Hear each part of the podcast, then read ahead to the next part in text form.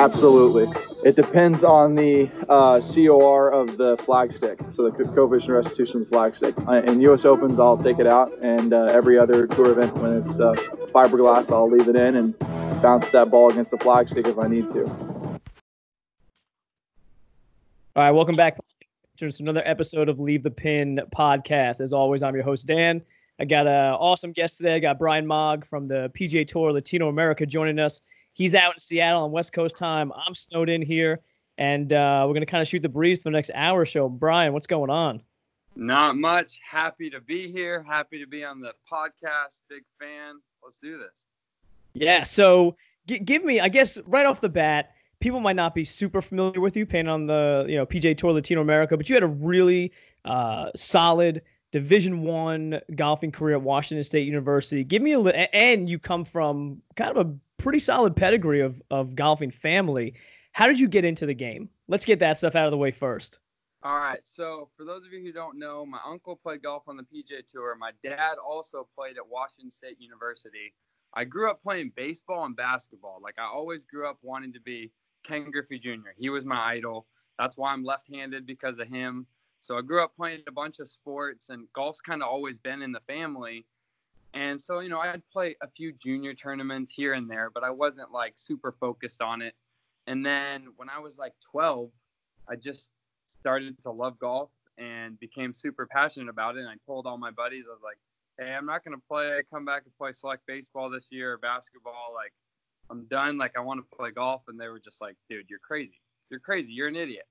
And next thing you know, I, I was able to get a Division One scholarship to play at Washington State. And so I think it's a lot of things like, you know, it's it's been in the family. My uncle has definitely like seen him play PGA or play Champions Tour events and stuff like that has definitely like, you know, that's that's kind of what got me into it. Um, so definitely like fam- family stuff for sure is why why I, would say I love this game so much. And they never forced me into it or anything. I just kind of saw how much they loved it, and I became a big fan. So you weren't one of those kids that you know dad had you at the country club every single weekend, lessons, you know, a- out the butt, uh, wasn't allowed to play anything else. You played everything growing up. I love that. Like that's how that's how being a kid should be in sports, you know? Yeah, no, for sure. I mean, I, I always think back to this moment. It's pretty funny. Some of my best friends at the time that I played baseball with, when I was going into ninth grade, I told them, I'm like, like I made this select team. Like I was always, I don't want to like brag, but I was always like one of the better players on my team. And they're like, why aren't you coming back to play baseball? Like they came over to my house to try to talk me into playing baseball. And I was like, guys, you guys don't get it. I just love golf so much. And I wasn't even that good at golf at the time. That's what the funny thing was. Like I was just another dude who was playing golf. And then over that next year, I got pretty good. And so like like my parents like never forced me into it. Like my dad was always like he he was always willing to help like drop me off at the course, give me money to buy a bucket of balls and it just kind of turned into a thing where dad would pick me up after school. He would take me to the course. He'd give me enough for a large bucket of balls. I'd hit balls for an hour, and then I still had three hours till it was dark. So I would just chip and putt until it was dark, and that was my day, and I loved it, even if it was raining. And being from Seattle, you guys get a lot of that up there. Oh, it's it's brutal. So I spent this last year in Arizona in the wintertime, and like Arizona winters are amazing. Seattle winters, I didn't even think were bad until I moved to Arizona.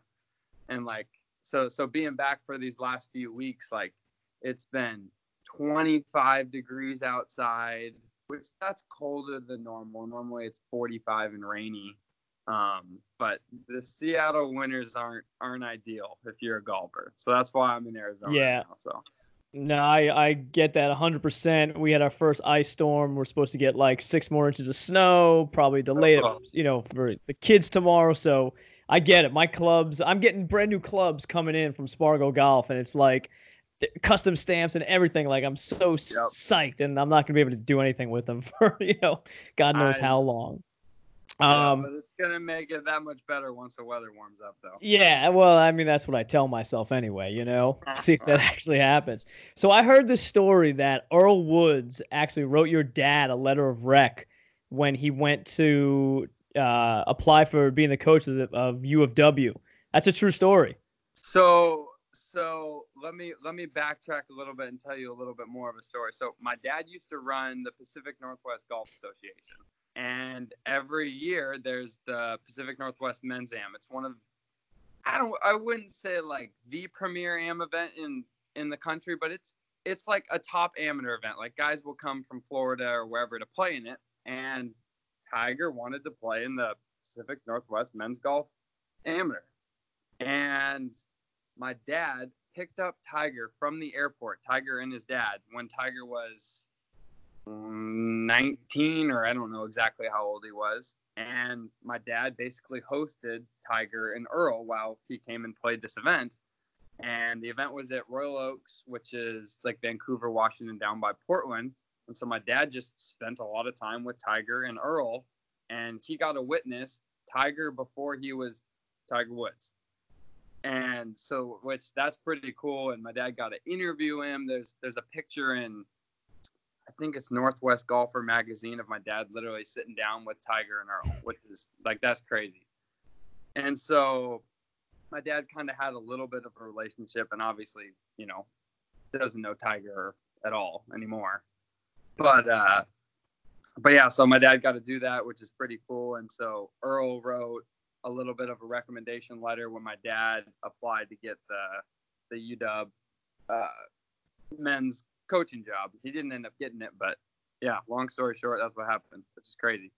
Yeah, that's pretty nuts. I mean, and, and, because at 19, like Tiger was kind of coming into his prowess. Like he was a U.S. Am champ uh, at, at that point, I believe, right? That was his first, I think it or was he was going summer. to win. yeah, that summer. So right. the PNGA was before and then like a month later he won the USAM. Yeah. Okay, gotcha. His first of of three. So well, yeah. I mean, that's now. Were you around him at the time at all, or no?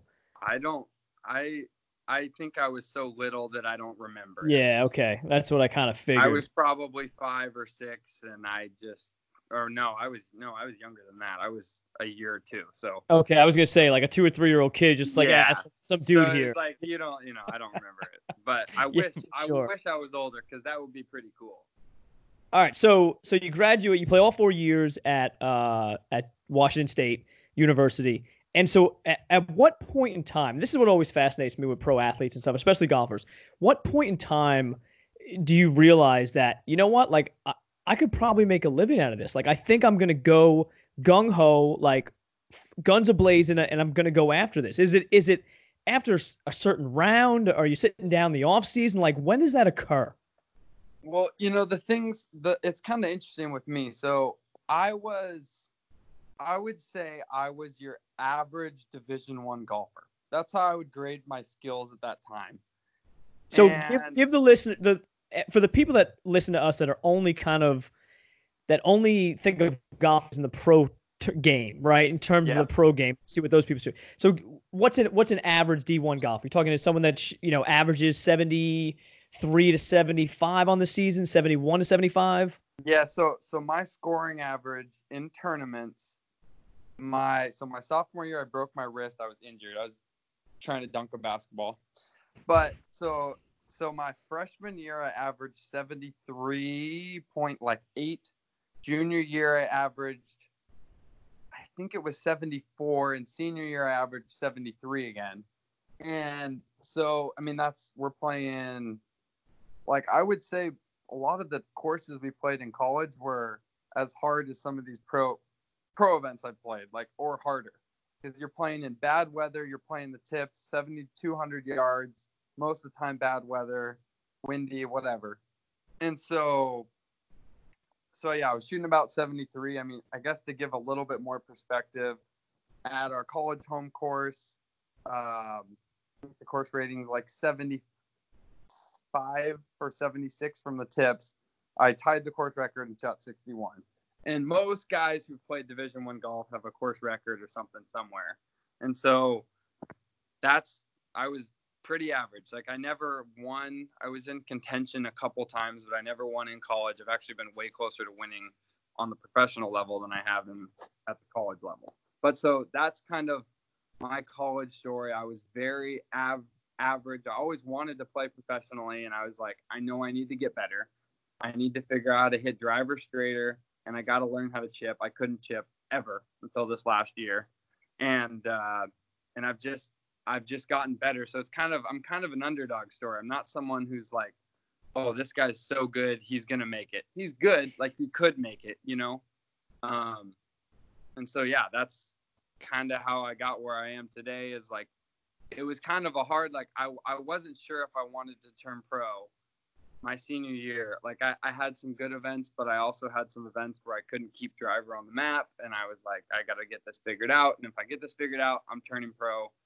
And then I kind of just said, all right, I'm going to commit to doing this, and yep, that leads me out where I'm at today. And I, I think we need to kind of preface it by saying, for all the people out there that are listening, that hear Brian say, I shot 73 or 73 is my average and then they start the wheels start rolling in their head and they go hey man i shot 73 once before i could probably do that like no you can't because you shot 73 from the white tees at your course with no rough. It was in florida. The weather was perfect. You know you didn't count that breakfast ball you took. Your buddy gave you a three footer like it, it's a completely different world. I try to i try to let people know as best as i can like at you might be a good club golfer and you might even be good within your area, circle yeah. of friends, region of the country, whatever it is. But what these guys are doing, even on the lowest levels of the Pro Tour, is just astronomical. Like it's not even the same game. Yeah, I mean, I would say so. I got a bunch of so I play last summer. Um, I came back to Seattle and I played it it used to be known as TPC Snoqualmie Ridge. Now it's the golf club at Snoqualmie Ridge. I play with a bunch of members who are scratch golfers, and I, I usually play the blue the blue tees with them. And last summer, the highest score I shot from the blue tees was two under seventy. And so exactly, exactly. And and I'm not even on the web.com or on the PGA Tour yet, you know. And so that might give people a little bit of perspective because you know you got you got your your your people who were like oh, he just shot 75 in a pro event. He's terrible. How did he do that? And it's like, dude, like you come get out here and you try to play. Like some yeah, days I mean, don't have it. And I shot 75. You, when you don't have it, you're 86. yeah, well, 86, and people are giving you putts because they feel bad for you, and you're not taking proper drops, and you yep. don't know stroke and distance. Like, it's just, it's insane. It's a different world when you're out there and you're counting every single stroke. Like it strips you bare. It, it shows your entire golfing soul. It's like walking around butt naked and having to show yep. everything you have, and you can't hide anything because you've got to put down whatever number of strokes on that scorecard. Like, and it becomes cemented, you know, in the ether. It's on the internet. Like you can't escape it, you know. And that's oh. a crazy feeling. No, it, it is. I mean, it's it's definitely when you have, you know, sponsors or whoever who are like, you know, you need to play well. Like people have no idea what that's like and what or what professional golfers are dealing with at this starting stage or even even college golfers. A lot of guys I know I know guys who played college golf who if they screwed up a hole, they would get chewed out by their coach. Like like for example, I got a pretty funny story. I'm not gonna name names, but you could probably figure it out. My coach our freshman year, we had this joke where if coach is with you and you laid up in the rough, you were toast. You were never going to hear the end of it. And so anytime you'd hit driver down the middle, you had to lay up on a par five, you get laying up with a six iron or something. You're just thinking, don't screw this up. Because if coach sees you lay up in the rough, you're a goner. You're toast. you're to hear it. And it's it's funny, but yeah. Yeah, I mean those are all the those are all kind of the cool interactions that you have in college with college golf that you don't get when you're out on tour. I mean the tour can be an extremely lonely place. Um, so I, I got a ton of questions about the PGA Tour Latino America because we've had uh, LPGA pros, PGA Tour pros, people that work for the USGA, like you name it on the podcast. But you, sir, have the distinction of being our first ever PGA Tour Latino American. So to me, that's even crazy. And, and it's closer. I don't know why, but it seems to me even crazier than like trying to go over for the Challenge Tour in Europe. you know, and trying to build your way up that way. Like even the Challenge Tour in Europe seems like a much more logical um, stepping stone to professional golf. So my first question is, how did you get involved with PGA Tour Latino America? And by that I mean, like, obviously it's one level below the Korn Tour, right? Korn Ferry Tour. Korn Um, Ferry. That, yeah, that and and PGA Tour China. So I'm assuming you're not going to China, and you're not going to tr- try to qualify for that. So is this kind of the, the lesser of the two evils, uh, the Latino America? Yeah, so so basically the three developmental tours are China, Latin America, and Canada. And you know, you need to go through if you want to I mean, kind of the route to the PGA Tour is through one of those tours. And I just heard of PGA Tour Latin America. It was the first Q school option for me to play last year. And so I decided to sign up and I was like, let's let's see how this goes. I flew down to Brazil. We played the course where the Olympics were at. How many years ago was that? Three, four years ago? Five years ago? Yeah, th- uh, three. So we played the Olympic course, and that was my first professional Q school. And I'm down in Brazil. It took me 24 hours to get down there because I bought the cheapest possible plane ticket. I had two eight hour layovers, one in El Salvador and one in somewhere else I can't remember. And I'm just stuck in this airport, can't communicate with anyone. It was brutal. That was my start to the tour. And then I get down there and I make a bunch of friends with guys who are playing the tour because we all just want to find people we can talk to and hang out with because I didn't know anyone going into it and they didn't know anyone either. And yeah, long story short, ended up making it through Q school and then had a very dramatic year. I got so many good stories. It's unbelievable. Well, we're, we're going to get into those uh, in a bit. But had you ever been to South America before? Never. Okay, Never. so I, I had been, I, we went on a family cruise when I was younger, somewhere in Mexico, but that's the that's the closest I've been. right, probably like an Acapulco place or something like that. That's basically like mini America. Something Americanized, yes, for Right. sure.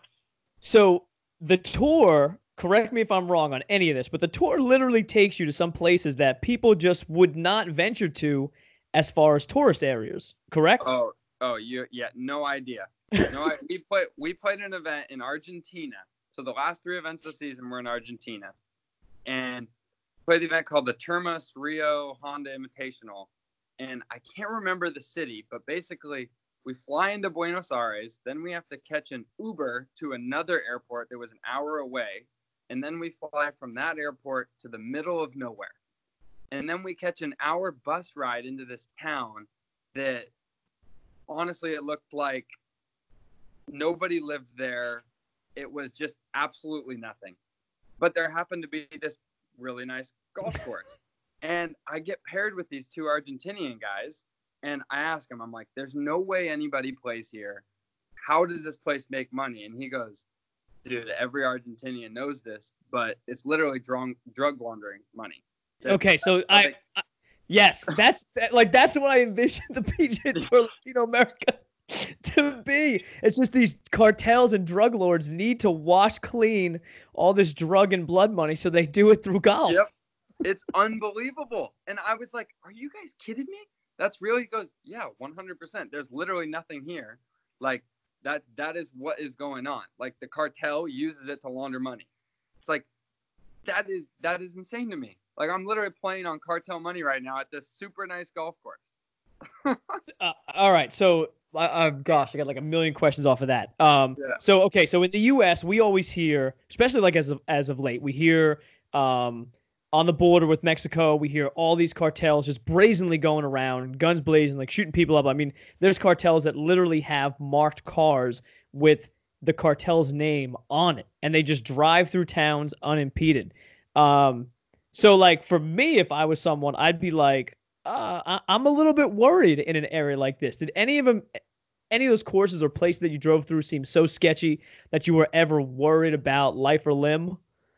Yeah, so we're we're in Brazil, and me and two of my buddies decided we're gonna save some money this week, and we're gonna rent an Airbnb. And so we're staying 30 minutes outside of the golf course. And let me preface by saying this golf course was super nice, and it had it had like people, security standing outside with sawed off machine guns.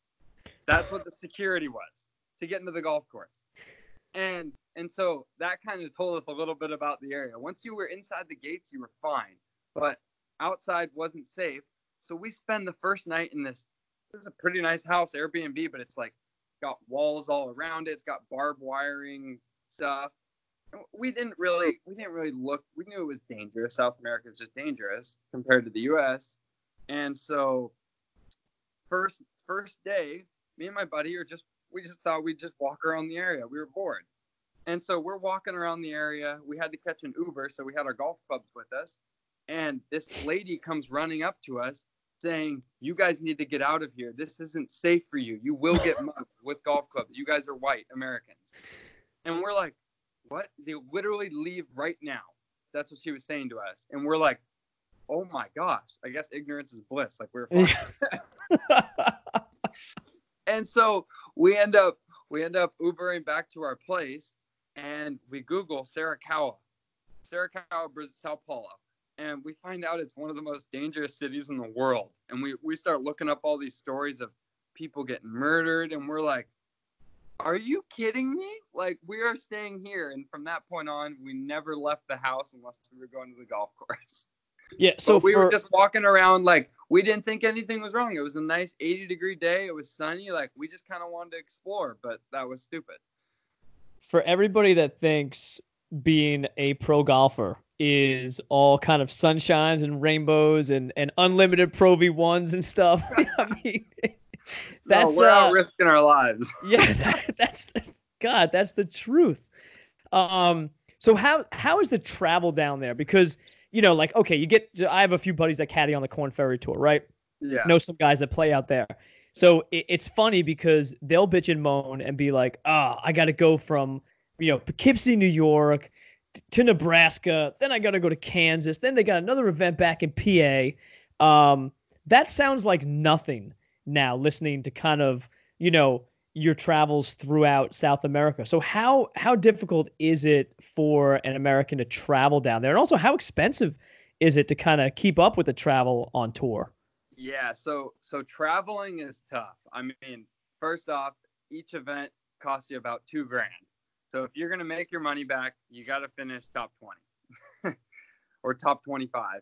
But uh, so so we have this term called the three week freakouts, and by the end of your third week of being in Latin America, traveling around, you you will have a freak out. Everyone has a freak out, whether it's breaking a club or something, because something it just gets to you. I mean, with just having to deal with one the language barrier stuff, and then you're trying to catch Ubers, and every Uber ride you're in is is sketchy because you don't know. I mean, it's just risky. You're supposed to not take taxis, we were told, so we stayed away from taxis unless we absolutely had to.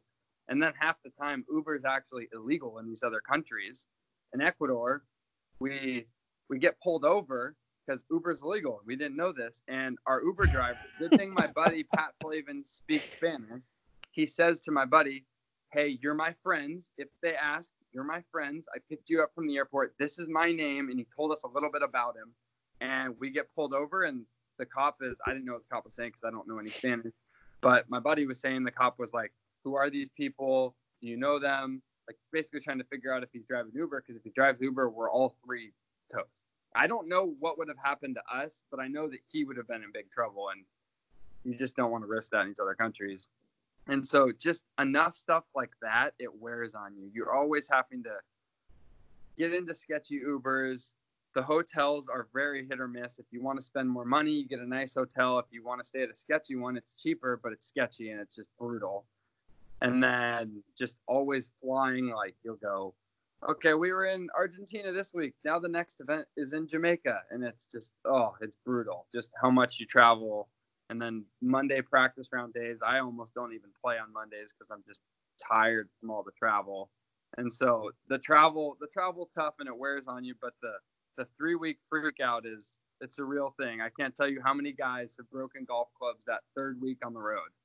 it is so. What, what, what was your three week freak out? My three week freak out was uh,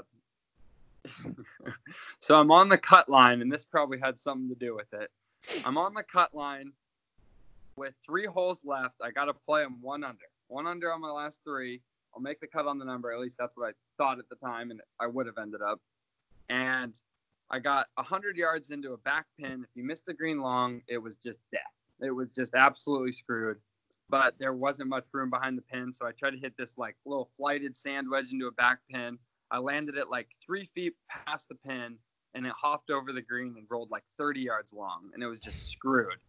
And I just, you know, I gave my club a nice little throw right at my golf bag. It one hopped and it snapped, and I was like, nice. I still have another week on the road, and now I don't have a sand wedge. And you can't get them fixed in these other countries. And yeah, I was so, gonna say there's there's no there's no tour reps out there, right? at the tournaments. Yeah. The, the pro shops one, aren't stocked. Nope. We had one event, one event that did have someone, and that was big because my three iron just randomly broke. It probably broke because I slammed it enough times, but it didn't break when I slammed it, it just broke on the range. So, so you've you've played obviously some some top amateur events and and been around the pro game for a little bit. Um, aside from the money pumped into some of the bigger tours and stuff, what other differences do you see being out there on PGA Tour Latino America as far as differences go from from some of the other pro tournaments? Um, one, I mean, the biggest difference is just the convenience of it. Like, it's not convenient. It's not a convenient tour to play. Canada, PGA Tour Canada, simple, easy, like you know you're traveling to event event people speak english no problems um, it's got to just be the biggest difference is just the travel i mean honestly the competition is good on any of the developmental tours i mean it's basically we played an event that there was a web.com event at the year before Korn Ferry now and the cut for the Korn Ferry event was five under and the cut for us was four under like it's it's literally the same uh, the guy who I played with played in the Korn Ferry event there. He said it was literally the same. So the competition is just good no matter what. You can't go out there and slap it around and expect to play well. Um, but I the big the biggest is for sure just the travel and just dealing with all that. So how many countries have you been to now? Mm-hmm seven this year because I, okay. I was in for the first half of the season. Um, I injured my wrist, but seven. Yeah, I mean that, that's a big travel the, schedule. It, it is. It's a lot, and I think if you played every event, you went to. I think they hit nine different countries. A few of the events, gotcha. like try to schedule them semi. Like we played three in a row in Argentina. Okay. And but, now that tour split up, correct? Aren't there like two seasons? doesn't it doesn't it yeah doesn't it break for uh, June, July, and August? Yeah. So is that correct? So there, there, was no events June, July, August. Started back up in September, but the the the season officially started. I think it was the first week of March. Okay. So it went so, March, April, May, break, three months off, and then it picked up again, which is pretty nice, honestly. Like I got to go home and spend the summer at home practicing and playing and seeing my family and friends. So that was nice. Did you do any um any other mini tour pro events during the summer? Yeah, I played I played one Dakotas tour event at the end of summer before Latin started up. Which Dakotas tour is a great tour. It's a very fun tour. Is that kind of like uh like all those little Florida tours down there, like the Hooters tour used to be? Yep. Uh, yeah. Okay. Gotcha. Gotcha. Yep. Except it's in the middle of nowhere in North and South Dakota. yeah. Yeah. Which which is a beautiful country. Mm-hmm. No, it is. It is for sure, and it's it's it's like I'd say it's one of the more fun tours that actually has like, I mean, if you win that win one of those events, you won like 25 20 20,000 and then it was like 15 10 like there's good money in it that's some serious money for for the mini tours you know yeah yeah, I mean, we we have this joke. We call it the the Dakotas uh, beer and chew tour. Everyone's drinking beer and everyone's chewing tobacco. It's hilarious. I, I'm sure everyone in the big cities that that are listening are kind of envisioning dudes with uh, you know, uh, a dip pouch, in or uh, Oh. a tin in their back pocket of a of a pair of jeans that's been worn through. Oh, it is. Yeah, so funny. so funny. How are uh, how are the crowds out at Latino America? Are there crowds, So the there- does the cartel keep them away? no, so there are crowds depending on the event. Like the ones that are in the middle of nowhere aren't really many people. But it's funny they set up the events like there's going to be thousands of people out there. So everything's roped off. Yep, everything's roped off. You need like a, a pass to get in and out. And then some of the events, there's no people. But like the last event we played of the season had grandstands. They had like suites on 18, and there were people everywhere. Like I hit, I hit a shot. I caught a flyer from the rough, and I flew it into the crowd behind green. So like, yeah. So like, I mean, there was a hole where if you made a hole in one, you got a car and there was a ton of people out on that hole watching. So it just depends on the event. Like I love it when there are crowds, um, but some events are just in the middle of nowhere, so there aren't people there. But like three or four of the events in the season, like I mean, to them, we're literally like the best players in the world. They think of us like we think of PGA Tour players. It's, it's Right. fun. So like we're kind of superstars. Like kids after the round are always asking, "Can you give me a golf ball? Can you sign a golf ball?" And like you know, I'll sign a golf ball or whatever. But it's just kind of funny because you know, in my mind, it's like I haven't made it yet. I'm I'm still trying to get out there. But to them, like we are PGA Tour players. It's funny. Yeah, it's all perspective, right?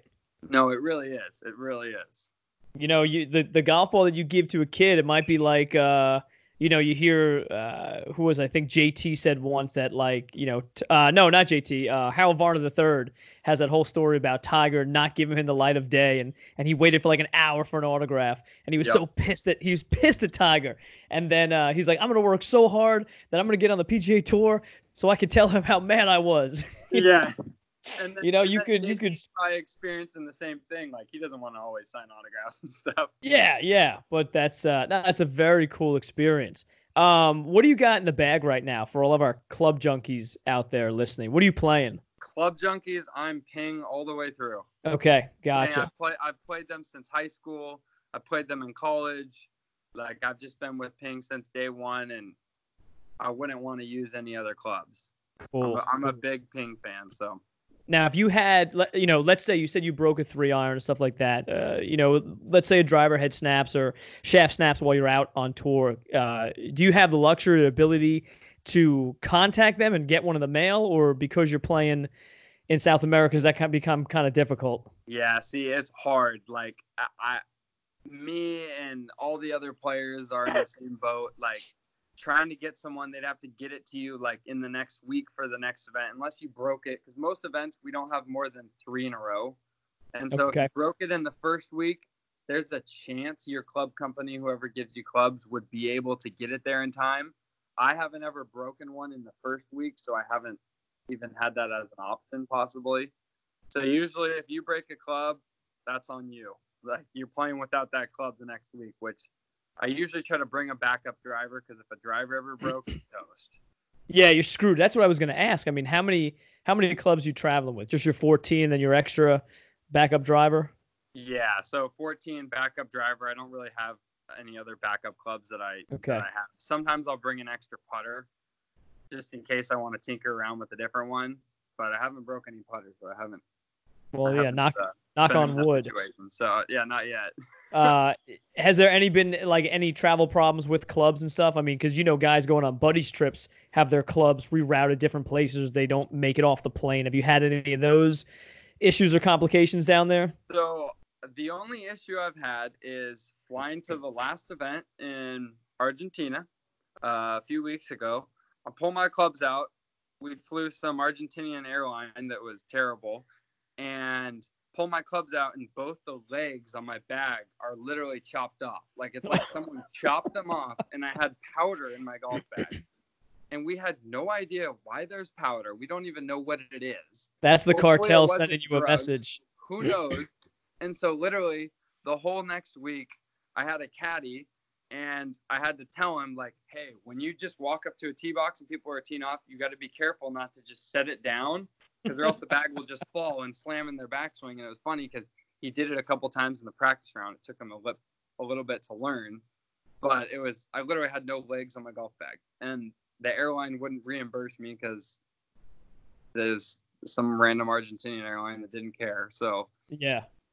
but that, that's my Uh, only experience. I know guys have not had their clubs come for a few days, so they couldn't play the practice rounds, but nothing crazy. And and what are you guys doing for caddies down there? I'm assuming you're not bringing your buddies along to No. caddy for you, right? It's all locals. It's local caddies. I usually would wait to the weekend to get a caddy, uh, just because I mean you pay them fifty bucks a day, which I mean doesn't sound like a lot, but when you're trying to use all your money for tournaments, like you got like I'm trying to save it. But usually by the weekend, like I'm like, all right, I want a caddy. Like I'm gonna make some extra money because I made the cut or whatever. And so I'll pick up a local caddy. But local caddies are very hit or miss. Like you can get a great caddy or you can get one that's absolutely terrible. And I have about three caddy stories that are hilarious. well, do tell. So okay, so the first one, this is the one this is one that happened to me. The other ones are stuff that happened to my buddies. But so I'm I'm on the cut line with three holes left and I hit a seven iron, tough par three, front pin. Probably should have hit six iron long, but I hit seven iron and it came up a yard short in the water. And my caddy looks at me and goes, No birdies, no money for me, no food on the table for my family. I was like, I was like, are you? I look at the guys in my group heard it, and I'm and I'm already mad that I just hit it in the water because I'm probably gonna miss the cut now, and we just started laughing because it was just I I never would have expected to hear that from anyone ever, especially someone caddying. But to these guys, like, you know, if I give them a hundred dollars a day versus fifty bucks, like that's a big deal. And I was just like, I was like, are you kidding me? Like, I couldn't wait to tell people that story because it was hilarious. Like, what caddy says literally like, you need to make birdies or my family's not eating. Like, Yeah, you didn't you didn't realize going into it that you were the sole provider of this guy's entire family. yep, yep. And uh, but so so this next story, this might take the cake for every caddy story ever told. So my buddy is playing. This was in Jamaica. In Jamaica, he's got a 50 footer on the last hole for eagle. Okay, and if he makes it, he shoots 68. He asked one of the caddies, one of the local caddies who was caddying for another guy in his group, "Hey, can you tend the pin?" So the caddy goes to tend the pin. He hits this putt. It's tracking about three feet out. He realizes the caddy hasn't pulled the pin yet. the putt hits the pin and drops. And he goes, he was stunned. He like didn't know what to do. He's like, why didn't you pull it? Why didn't you pull that pin? And so they come running into the rules tent, and I'm right, and I'm right there, and I'm like, dude, what just happened? Like, are you kidding me? Like he's like super upset. Their group is like arguing, and they talk to Fernando, who's the guy who does the scoring, and the rule is if the caddy admits to purposely leaving the pin in, there's no penalty on my buddy Chase. The caddy wouldn't admit to it because he knew he'd probably get fired. And my buddy gets a penalty. So I think it was two stroke penalty. So that means he would have shot 70. But then he has the rule is he gets a two stroke penalty, but he has to go back and reputt the 50 footer. So he goes back and he three puts it. So instead of shooting 68, he shoots 72. And That's missing- insane. and ends up missing the cut that week when he would have been in after shooting 68 he probably would have been in the top 10 ends up missing the cut and literally all the caddy had to do was take responsibility but he wouldn't do it and my buddy said he had never been that upset in his entire life Yeah, I'd be I'd be pissed. I mean, good on the caddy for staying on brand, trying to leave the pin. I get it. Uh, good on Yeah. you, caddy, wherever wherever you are. But that's that's nuts. it was unbelievable and the funny thing is is these caddies to them they're just they're trying to make money and he the caddy thought oh this is a perfect opportunity to screw this other guy. And not thinking that his playing partner would even care or his his player would even care even Yeah. though obviously the player was just going to fire him the next day if you do that. And it's like are you, are you kidding me? Who does that? Like you don't even think about that ever as an option in the states. Like it's funny Yeah, I'm guessing. I'm guessing the amount of golf knowledge in these caddies is uh, not that high. It's not that high. They just carry the bag, and you just hope you have a guy who doesn't smoke a hundred packs of cigs a day and just doesn't talk. Yeah. well, I mean, I guess it could be even worse if they were like employed by the cartel and they, you know.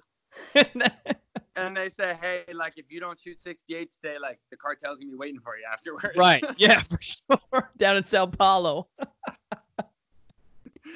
so funny. But That's uh yeah, it's it's you know, it's nuts because from talking with so many different people in the game, e- everyone kind of has their stories and complaints, but they're all on on different levels. Um if you told these things to guys like on the Korn Ferry tour, I don't think they would ever complain again. no, You know? never. Like the biggest Never. complaint out there is a lot of places they have these early tea times, and the courses they play at don't serve breakfast. So like that's the number one pet peeve I hear from the Korn tour guys is the fact that they don't get breakfast if they tee off at 7 a.m. That is, we deal with that every single week. Right, And if right. we do get breakfast, it's eggs that are like soup. They're like soupy, and you have to like drink them. It's the grossest thing oh. ever. Like you put some eggs on your plate, and it goes over the whole plate because it's like soup. It's I mean, I would assume that you know as you guys make your way up the rungs of professional golf, that this experience out on the Latino America tour does nothing but just kind of harden you for other experiences to come. Like, I, I don't think there's anything that could probably surprise you now on a golf No. course for the summer play. literally nothing. I have seen it all or I've heard it all from Right. other people. Like, I mean, these caddy stories like are unbelievable. Like my buddy in Sao Paulo, who I'm staying with, he comes home and he's dying to tell us what happened. And we're like, what happened? He, he had missed the cut by one, but he didn't even care that he missed the cut. He just wanted to tell us this funny story. And him and his whole group got three holes left. They're all on the cut line. On hole 16, he walks up and he walked past the Titleist two. He's like, "Ah, that's not my ball." Another ten yards, he finds his ball, and the guy in his group goes, "Hey, did you see a Titleist two?" And my buddy Josh goes, "Yeah, we just walked past it. It's right there." They look back. There's no golf ball. My buddy Josh looks at his caddy. His caddy had picked up the ball, goes like this. He goes, "Shh," and then throws it into the bushes. He throws it into the bushes, and Josh just goes, "Oh my gosh!" Like what the heck? Like, are you kidding me? Like, they had no idea what to do. Like, they had never seen that or witnessed that happening ever. Josh is like, Am I going to get a penalty? I have no idea. They had a rules official come out. There was this huge debacle. And basically, my buddy Josh didn't get a penalty because they just didn't really enforce it because Josh didn't even like know this caddy. Like, he doesn't speak English. It's not like it was his buddy on the back Yeah. or something. Oh my God, that's ins- like, that's nuts. oh my gosh and then and then uh Jared Wolfe told me this story. I don't know if you know that name but he's been Yep, a top yep. player on latin Yeah, america for the sure. last few years. I think he's bounced back between that and Korn Ferry. But he won in jamaica last year and he paid his caddy like all the cash he had like 800 900 bucks. He just didn't have any more. And his caddy demands more money and jared's like i can't. His caddy takes his clubs and hides them he keeps his clubs hostage and says, "Give me more money." It's like I literally can't. Like I'll send you a check when I get home. I don't have any more money on me. And the caddy literally demanded more money and hides his clubs. He's hiding them hostage. You can't even get them. And there was this huge mess. And I think he ended up sending him a check or something. But it's like, and the guy wasn't allowed to caddy out there anymore because he was just unbelievably just whatever. But Yeah, the, these are stories that need to be heard because, like, if this happened on Korn Ferry or even like the Mackenzie Tour or the PGA Tour, like, it would be all over ESPN and really social would. media. It would, yeah. But but no one hears these stories because it's in Latin America and they're not necessarily on camera or filmed, and they're hilarious. The the best part is, I mean, I probably have a tenth of the amount of stories as some of the guys who've been playing out there for years. I only played basically half a season this year, a little more than half, and some of these guys have been playing for years. So, so what's your schedule look like now as as we start to come into our winter months here in the U.S.? Yeah, so I took I took all of this week off.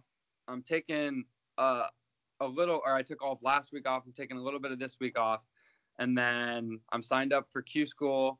That starts mid January, so I'm gonna start practicing again soon, and then probably play a few mini tour events in Arizona before Q School early January, and then from there it's just go go go and see how the season goes.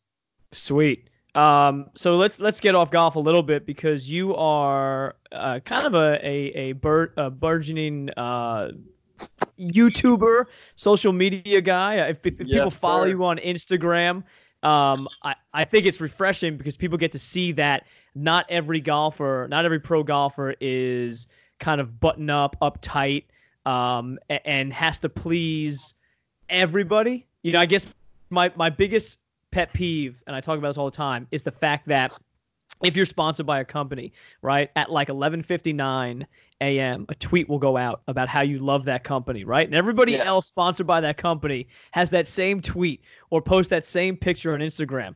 And you i within the pro game are just a breath of fresh air because you do your own damn thing, you know, with Yep. your friends who I'm assuming, you know, have been with you forever that you've grown Mhm. up with.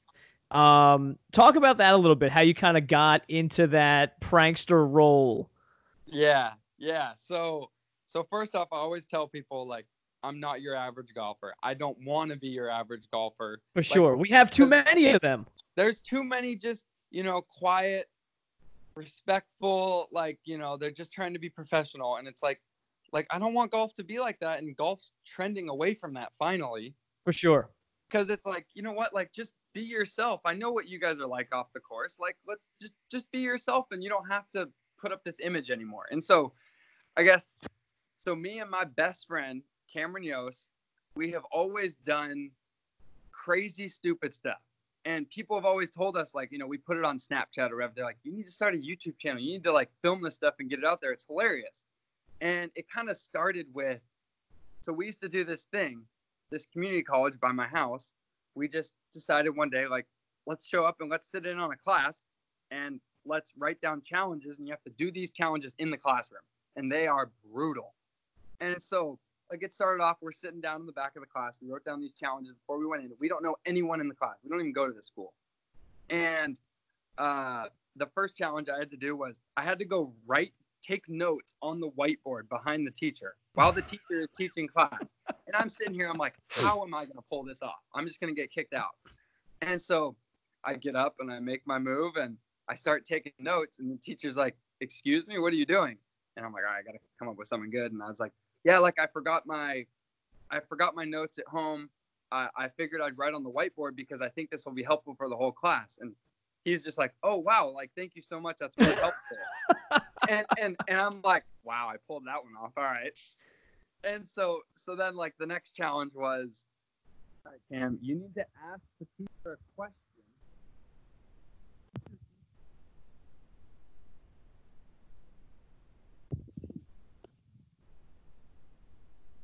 Again. All right, people. Yet again, I mean, this is like uh, this. This might be a trend for the podcast. The power goes out during these ice storms, uh, but we're back. Brian's here. Um, so, Brian, go ahead. Tell us the, the second one with Cam. All right. So so Cam's challenge that I made him do was he has to raise his hand to ask the teacher a question, and whatever the teacher answers, he has to say, "No, that's wrong," and then he had to make something up about how he's Cam's right, not the teacher. And Cam has no idea what the topic is. So Cam asks the teacher a question. Teacher responds. and Cam goes, "No, I think you're wrong. Here's why." And I've never met someone as good at BSing as Cam. Cam literally made stuff up and convinced the teacher that he was wrong and that Cam was right. And the teacher goes, "Wow, like I'm gonna go like look this up afterwards. Like that was really helpful. Like thank you." And this teacher's and then this teacher kind of starts to catch on. He goes, "Why haven't I seen you guys in class this whole this whole quarter?" Because literally we, we came in towards the end of the semester and and our our response was, "Well, your class is like really easy. Like we just do the stuff online and we ace all the tests." and this is where the teachers kind of like starts to catch on to us and and and we basically stood up we're like yeah if you don't if you don't if you don't like us like we'll leave as long as you give us an a just give us an a in the class and we'll, we'll get up and leave and he goes all right i'll give you guys a b plus just leave and obviously he was kind of joking so we end up leaving and the whole class as we're leaving the teacher it was a sociology class the teacher goes all right guys let this just be a good social experiment like what they did like that's great. We can learn from this. And we're just cracking up as we're leaving. We're like, how did this not end bad? It ended up good. Yeah, And that's so hilarious. We filmed this. We had a bunch of people responding, like, I can't believe you guys did this.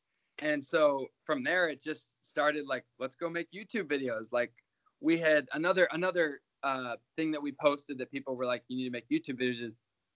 We we went to LA and we decided. Well, hold on. Let me tell the first part of the story. We raised money to go to LA by standing on the streets, street performing, doing stupid stuff. So so our, our both of our moms were like, "You guys are idiots. You'll never make money just standing on the street trying to make money. And this is how how much we think we're right and you guys are wrong. We will literally match however much money you make." And so we're like, "All right, we make 200 bucks. That's 600. Let's go." And so we we show up with a huge sign that says, "Help us prove our moms wrong," and then another sign that said, five dollars to pie me in the face, five dollars to throw eggs at Cam, and twenty dollars to slap Cam on the face. and so so we're just in downtown Seattle, basically just making a scene. We've got like 20, 30 people around us at all times because people just are entertained by what we're doing. They think it's hilarious. And so I'm just getting pied in the face after pie in the face. And it was stupid. You know, we had made like 50 bucks in like the first 30 minutes. And we're like, this is working. This is this is working. This is hilarious. Cam got slapped in the face. I got eggs thrown at me, like whatever. And then this guy comes up to us and he goes, I think what you guys are doing is one of the funniest things I've ever seen in my life. and I am a big fan. And he slips us a hundred dollar bill. And we're like, oh my gosh. He- He's like, Are you kidding me? And so he gives us a hundred. We're like, dude, we've got like 150 bucks. Like, oh my gosh, that's 150 from each of our moms too, because they didn't think we'd make that much money. We end up making like 250 bucks. So both of our moms give us another 250. We've basically got a lot of our trip paid for. And so we end up going to LA and we had this idea let's drive through Compton. We had a convertible and let's blast Miley Cyrus. Like, that's kind of funny. and so we do it and we posted it on Snapchat and everyone's replying thinking this is hilarious. Like, you guys need to be vloggers. You need to start a YouTube channel. And we didn't really want to because the editing part sucks. I'm sure, as you know from doing podcasts, like even Yep. podcasts, like it's like even though you don't edit, but just all the stuff you have to do, you have to make thumbnails or whatever. Oh yeah, even even just to convert video to audio that you can then host up on the site. Like it's it's the worst part of it. This this is the cool part here. It's the Yeah. after stuff that people don't see. Just like in golf, it's like the practice people don't see. They see you go out and shoot 65 and they're like, "Oh, this is awesome." Yeah, no, they think it's easy, but in reality, like it's it's a lot of work. Yeah. And so kind of after that, we're like, all right, let's uh let's start a YouTube channel. And so one of my first videos, uh, one of Cam's first videos, we we just started off making stupid bets. We're at the YMCA, we have a full court shot. If I make the full court shot, he has he had brown hair. He has to dye his hair completely white. And if he makes the full court shot, I gotta go brown hair, completely brown. And I made the full court shot on my second throw, and he was just devastated. And so later that day, we went in. He dyed his hair white. It was hilarious. He looked like so funny. And so that's kind of where it started. And then my favorite video is so for those those of you who I've already said this, but I went to Washington State. Our rival school is University of Washington. I'm not sure if you've watched this video or not. M- might But- this be your uh, other bachelor's degree? Yes, it is. Yes, it is. so Cam went to University of Washington, and he his brother graduated the same time he did, and his brother didn't want to walk in graduation. So I'm I got I got this idea. Let's vlog me sneaking in, getting a degree from there, and let's see let's see if see if we can make it happen. And so the issue was there was there's security at at University of Washington uh, graduation because it's in Seattle, blah blah blah. So I had to memorize his student ID number, and then I had to convince them that I'm actually Corios, Cameron's brother, and I don't have any ID on me. So I show up and there's this place you're supposed to go if you don't have your USB card or ASB card. And so I show up and I'm like, hey, like my name's Corey Yost. Like I need a little ticket to get into graduation. Like I forgot my wallet. My grandparents, my family's here. Like I need to graduate. They need to see me graduate. And so they're like, sure, what's your what's your student ID number? I memorize it, give it out. They give me the ticket. I get in. So I, I get into graduation. I'm with Cam and I'm walking across stage, filming myself the whole time.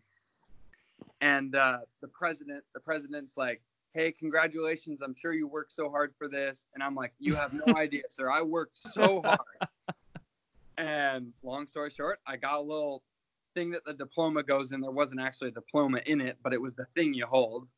And uh, I got a degree from University of Washington. And uh, I posted the video on Twitter and Barstool Wazzu retweeted it. And I started getting all this hate from UW fan accounts. It was hilarious. It wasn't really hate. It was more them making fun of me was like, that's the only way you could ever get a degree from there. And I was like, that's pretty funny. But so it was, it was good. And now I'm trying to make YouTube videos. Like, honestly, if I'm being honest, like I, I like YouTube as much as I do golf. Like it's like, that's what I would do if I couldn't golf, but it's hard to balance them both. And so, you know, I'm trying to use, if I make it to the PGA tour, I could be a full-time YouTuber. I'd have enough people would know who I am enough. People would follow my videos, blah, blah, blah. Yeah, well, I'd be remiss. I'd be remiss to say if I didn't mention my son loves watching your Instagram stories and YouTube videos, especially the one yesterday at the mall. He just he he loves that. He's very excited that you were coming on the pod today. Yeah. So he'll be very very happy to hear that one. Um, That's might we get something, you know, like through? I, I know when you're going through Q school and when you're grinding, you know, you're not really thinking about the whole YouTube thing and, and thinking about taking videos. Um, but might we get maybe a little bit more of an inside look at life on tour from you? Yes. Next season, that is my goal. Whether it's through making Instagram TV or uh, posting on YouTube more, like I, that's my goal for this next year is to be way more, give people more of an insight of what it's like. I have some stuff from this past year, um, but I was a little bit too focused on the golf, which YouTube actually helps me kind of take my mind off of golf when I'm not at the course, which is what you need to do. Oh And yeah, you so- can't be golf twenty four seven. No, if you can't shut golf off, like you're never going to play well. You're going to be exhausted and whatever. And so YouTube actually helps me do that, whether it's just brainstorming ideas or doing funny interviews. Like I want to do an interview series, and I did one video. Um, I think I posted it on, I think it's on my Instagram TV, but where I just do funny interviews that aren't normal interviews, but with these guys on Latin tour where they're not your normal questions. They're things like, hey, here's a situation. If someone paid you five thousand dollars, would you hit putter off the first tee of the final round? You know, like stuff like yes, that. I've I've I've uh, uh gosh, I can't recall that guy's name. Um, uh, Chase Johnson. Chase, that's it. Yep. And uh, I, I love the one of being paired up with Tiger Woods and being like, would you just kick his ball off the tee? Like hell, hell yes, Yeah. I would. Well, and and that's my thing. Like, like, I think it would be really funny if you were a Phil Mickelson to, hey, rookies who are out on the PGA Tour, or maybe someone who Mondayed in who doesn't have much money, be like, hey, I'll give you a million dollars. You're paired with Tiger. They announce his name on the first tee. If you start booing him, like, like, because I think a lot of people think that that's like, you know, it probably wouldn't go over well, but it would go viral. And the guy's Yes. a million dollars richer. He can he can decide like if it's worth it for him. But I think that would be hilarious if someone like Phil, who has the money, paid rookies to do funny stuff like that. Like, all right, you got to hit putter on this par three. When you know you're going to be on TV, you got to hit high cut putter. Like, right. And and, and guys 100K to do it. Like, Yeah, and guys like Tiger, you know, wouldn't even be that pissed because the dude's got everything in the world when it comes to golf. You know, he'd probably just laugh it off, like, eh, whatever, dude. You gotta do what you gotta do to get your money. That's what I think. I think so too, and I think like you know, it's like that's that's funny. When have you ever? When has anyone ever booed someone on the first tee that they're playing with, or like, or like, all right, I'll give you 10k to go trash talk Tiger Woods. Like,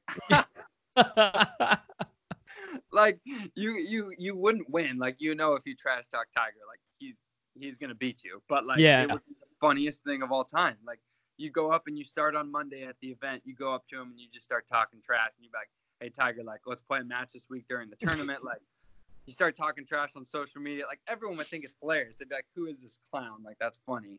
For sure. Well, I'll, t- tell you what, when you make it onto the PGA Tour, I will use my media access and I will do all of that for you. oh, I love it. I'm ready and I am willing. Like, I can't wait. My goal is to be the biggest personality out on the PGA Tour, you know? Kind well, like they, they could definitely use it. Interviews, like, it would be hilarious to make some of these interviews be like MMA fights. yes. well, I mean, look, there's, uh, there's something to be said about personalities out there and how they shine. Like, look at Pat Perez. Um, you know, look at guys even like Ricky, even though he's a, you know, kind of like a sponsorship hoe. Yeah. He still has some personality out there, but there's not many of them. And and so many guys are so worried about losing or upsetting their sponsors because it's such big money, um, or or coming across differently than they than they want to to the general public that yeah. they don't go out on a limb. And we see what happens with that. Like look at the Kuchar debacle. Look at what happened with Tiger over the last 8 years like they're not who you think they are. And when you have inside knowledge like you do or like I do at events you get to see kind of who they are and then you can really pick and choose who you like as a person and who you yeah. don't yeah no, I agree. And I think there's too many guys out there who are trying to keep their self image at a high, which, you know, I think that's a little bit important depending on who your sponsors are. But at the end of the day, like, you can do it in a funny way where you're not like offending people and stuff like that. Obviously, some people will be offended, but like, I just think like there's a huge market out there for a golfer with a big personality who does crazy things, you know? Like, I think it would be hilarious to be on tour and have a bet with someone else on tour. All right, whoever finishes last has to get a tattoo of their hole by hole scorecard or something like that. Like we had this idea with some of my buddies on the Dakotas tour this summer. Like you got 50 people to agree to this. Whoever, if you ever finish DFL, dead fucking last, mm-hmm. if you mm-hmm. ever finish dead last, you have to get your hole by hole scorecard tatted on you somewhere. I think that would be the funniest thing of all time to watch. Whenever someone's out there and they have their F game that week, grinding it out, trying not to get dead last. Yes, that yes. the funniest thing ever. If they had some bet like that on the PGA Tour, oh my gosh, that would be so funny and it would be so entertaining for the people. And and the thing is, you would you would garner, especially on the PGA Tour, a big market share because everything is so whitewashed on yeah. Golf Channel or Golf TV or NBC, CBS, wherever it is. It's just, you know, even look at these guys' bios. Like hobbies sitting around watching movies with friends yeah watching television hanging out with my wife like all those things are awesome but that's not a hobby dude like no, that's just I know. that's that's you outside of the course like what makes you you because every single person i know likes to watch tv and sit around at times it oh, does not make you different 100% and i think i mean do you know who Bob Menery is? I'm sure you know who yeah, Bob of is. Of course, of course. So, so why did Bob blow up? Because everyone had always in the back of their head thought, how funny would it be if someone commentated and just roasted people? Like, didn't necessarily say good professional things. They said all the things that you're thinking and you want to hear that would be so funny, but you can't necessarily say. Right. And Bob is, everyone thinks Bob is one of the funniest Instagram accounts out there because he just says the funniest things. And I think like if you were in a press conference and you just like started saying funny stuff or like, oh, let's go uh let's go talk trash with someone and see if they'll talk trash back. Like you're not gonna have I mean you have to pick and choose who it is because obviously some guys are will think you're just offensive and whatever. But if you pick the right person, like you guys could have so much fun creating this trash talking, which then results in a one v one match for a million dollars. Whoever wants to fork up the money, like like the Tiger and Phil thing when they played their match was honestly really boring. Like it was it, awful, it, it awful television. It had potential to be so good, but I think you needed someone like Bob Menery out there commentating, and I think you needed Tiger and Phil to fork up their own money. Yeah. Where it's like, okay, they, they can lose five million dollars. It's not that big of a deal to them, but let's at least make them feel some nerves. Like they look like they didn't care. And it's like no, they, they were nice did. to each other they were like how great is this that we're doing this? And it's like nobody wants to hear that. Like like I want you to like yell in Tiger's backswing or something. Like let's make this like brutal. Yeah. Like, that's what people want to hear and I think that's where golf is going and I think golf you know, golf is in a good spot, but I think once Tiger leaves, golf's going to suffer and something has to change to make golf more like the other sports. Like every other sport, there's trash talking. Every other sport. Whether it's my buddy played Division One football at Wazzu, he said there was the worst trash talking of all time out on the course. It's like or out on the field. Like, why don't like we bring that into golf a little bit? Like, like I want to beat you, you want to beat me. Like, let me try to get in your head. Like, you know? Yeah, if we're if we're so worried about where the next generation of golfers is going to come from, then we need to kind of placate a little bit towards the next generation of golfers and, and get them interested. Like take my my my two kids for example. One just thir- turned 13 and my other one's 10. Like my 13 year old loves the game because he loves wearing the cool gear, you know, like new clubs, flashy stuff like that. It, it's Yeah. not the old country club style thing where it's like, okay, don't talk on the course, you know, like he likes having music playing out there. Like I love Yep. music out on the golf course and and we need to to kind of usher that in and and there needs to be someone on the big tour that does that so Yeah. everyone looks at it at like okay hey they do it it must be okay Yeah, no, I agree. And it's just because golf has had this history of being professional and all this stuff. And I think you can still go about that that way with still being like, you know, semi like respectful and stuff. But I think, I just think golf needs to change in that aspect or it's, it's going to die out and the purses will no longer be $10 million purses, you know? yeah Because if people Yeah. aren't watching, that's what it comes down to at the end of the day is if people stop watching golf, like the money's gonna go away, less people are gonna play. But if more people watch golf, like you're set. It's like why is MMA or UFC so big? Like Conor McGregor, for example, made the UFC huge and he became one of the most popular fighters of all time just because of the the shenanigans off the off the arena. yeah no it's true i mean you look at at there's there's different levels of being a golf fan right there's like a golf nerd like i would consider myself a golf nerd i'm just so deeply involved in the game Yeah. then there are people that like to play with their buddies and they'll watch the majors and they'll watch the masters and then there are people that will only turn golf on if tiger woods is playing or tiger Yep. woods is winning or Yep. phil mickelson maybe those people which is a pretty big percentage those people are going to be gone like you said once tiger leaves so who's next to take that mantle you know it might be brooks like i love brooks's personality because he just doesn't yeah, care I love Brooks. I love He- that. Yes. you know but but we're gonna see how badly damaged his knee is like in Yeah. me personally I, think all the stuff that he said about rory is because his knee is worse off than they thought it was in the beginning so he's just putting it out there like hey look i might never win again but guess what dude uh, i got four and you haven't won any in that time frame Yep. Nope, I agree. I think Brooks is he has started a trend, I guess, with being honest in press conferences and like calling BS. Like I think that's hilarious when he calls out people or whatever it is, or he's just like, yeah, like like I'm like I, I show up to this event and I'm the most confident person here. And I think he actually believes it and I think that's that's great. Like I think that's also hilarious too that he says that because in every other sport, that's how that's how someone would act.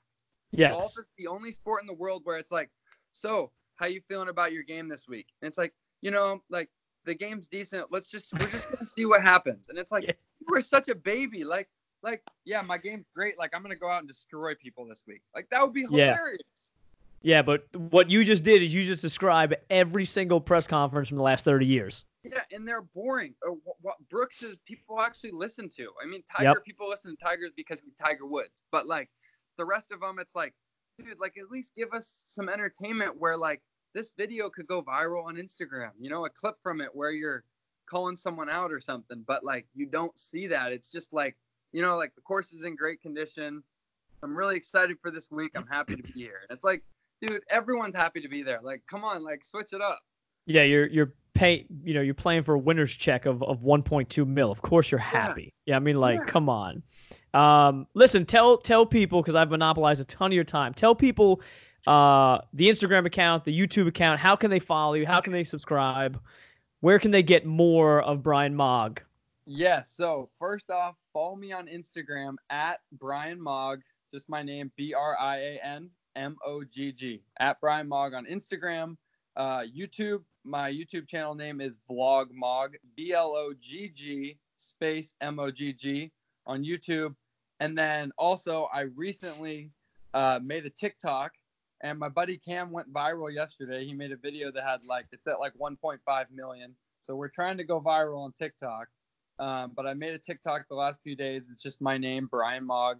So follow me on TikTok, help me get some viral videos. And uh, yeah, so that, those are my social media pages. I have a Twitter. I don't use it that much though. So, but if you want to follow me on Twitter, it's just my name, Brian Mogg. So sir, that's where you can find me, people. Very cool, and, and definitely do so. I can attest that the the content is well worth it. Also, let me give a shout out to Cam for the DM he sent me uh, this morning. Appreciate that very much, Cam. You had some spelling errors, but we're gonna let it slide, my dude. Thank you so much for having me. I had a great time. Hopefully All right, Brian, without a doubt. Appreciate it, man. All right, people. So either get busy golfing or get busy dying.